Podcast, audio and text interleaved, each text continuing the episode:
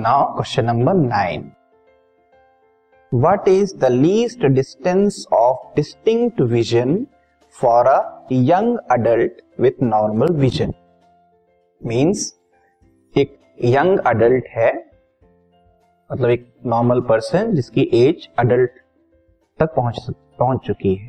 ठीक है? 18 या 18 अबाउ ओके उसका जो नॉर्मल विजन अगर है तो हमें बताना है उसका least distance of distinct vision मतलब कम से कम वो डिस्टेंस जिसमें वो क्लियरली देख सकता है।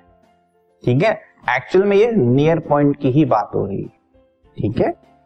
कि नियर पॉइंट जो है नॉर्मल ह्यूमन आई के लिए क्या होता है? उसी क्वेश्चन को थोड़ा डिफरेंट वे में प्रेजेंट किया जा रहा है। Least distance of distinct vision इसके लेकिन थोड़ी मीनिंग है। डिस्टिंग का मतलब हमें ये पेन भी और ये उंगली भी नज़र आ रही है। ठीक है?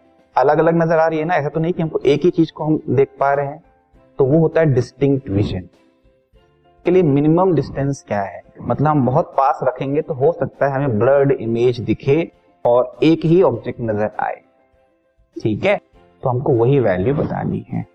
The answer is the least distance of distinct vision for a young adult is equal to the near point of the normal human eye okay and its value is about 25 centimetre near point के बराबर की जो distance है उसी को बोलते हैं। This podcast is brought you by Hub Hopper शिक्षा अभियान अगर आपको ये पॉडकास्ट पसंद आया तो प्लीज़ लाइक शेयर और सब्सक्राइब करें। और वीडियो क्लासेस के लिए शिक्षा अभियान के यूट्यूब चैनल पर जाएँ। है least distance of distinct vision और नॉर्मल ह्यूमन आई के लिए ये कितना होता है? 25 सेंटीमीटर का होता है। अबाउट 25 सेंटीमीटर ठीक है?